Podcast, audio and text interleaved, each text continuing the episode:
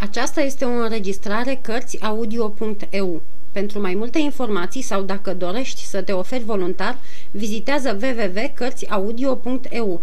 Toate înregistrările Cărțiaudio.eu sunt de domeniu public. Epilog Lipsit de ajutorul flotei engleze și al diviziei făgăduite de Buckingham, orașul La Rochelle s-a predat după un asediu de un an. Actul de capitulare a fost iscălit în ziua de 28 octombrie a anului 1628. Regele s-a întors la Paris la 23 decembrie al acelui an. I s-a făcut o primire triumfală, de parcă ar fi învins un vrăjmaș, nu pe francezi. A intrat în oraș prin cartierul Saint-Jacques, sub arcul de verdeață. D'Artagnan și-a luat în primire postul de locotenent. Portos și-a părăsit slujba și s-a însurat în anul următor cu doamna Cochionar. Țipetul, atât de mult jinduit, oblojea 800 de mii de livre. Moscheton a primit în dar o livrea minunată și și-a văzut cu ochii visul lui de o viață întreagă, să stea la spatele unei calești aurite. După o călătorie în Lorena, Aramis s-a făcut deodată nevăzut și a încetat să mai scrie prietenilor. S-a aflat mai târziu, prin doamna de Chevreuse, care a destăinuit la vreo 2-3 iubiți de-a ei, că Aramis îmbrăgase haina monahală într-o mănăstire din Nancy. Bazin s-a aciuat frate într-o mănăstire.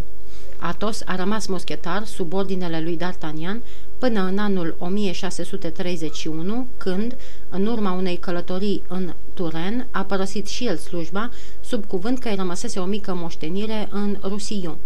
Grimaud l-a urmat pe Atos. D'Artagnan s-a bătut de trei ori în duel cu Rochefort și de trei ori l-a rănit. Te pomenești că la patra întâlnire te omor," i-a spus, întinzându-i mâna ca să-l ajute să se ridice. Socot că e mai bine și pentru dumneata și pentru mine să ne lăsăm pe gubaș, i-a răspuns rănitul. La naiba, îți sunt mai prieten decât crezi, căci dacă aș fi strecurat un singur cuvânt cardinalului, aș fi putut de la prima întâlnire să-ți pun capul în primejdie. S-au sărutat, dar de data aceasta nesiliți de nimeni și fără niciun gând ascuns. Lui Planchet, Rochefort i-a dat gradul de sergent în corpul ostașilor gărzii. Domnul Bonacieux trăia liniștit, fără să aibă habar și nici să-i pese de soarta nevestisii. Într-o zi a avut nesocotința să-i scrie cardinalului pentru a-i aminti de el. Cardinalul i-a trimis răspuns că se va îngriji să nu-i mai lipsească nimic în viitor.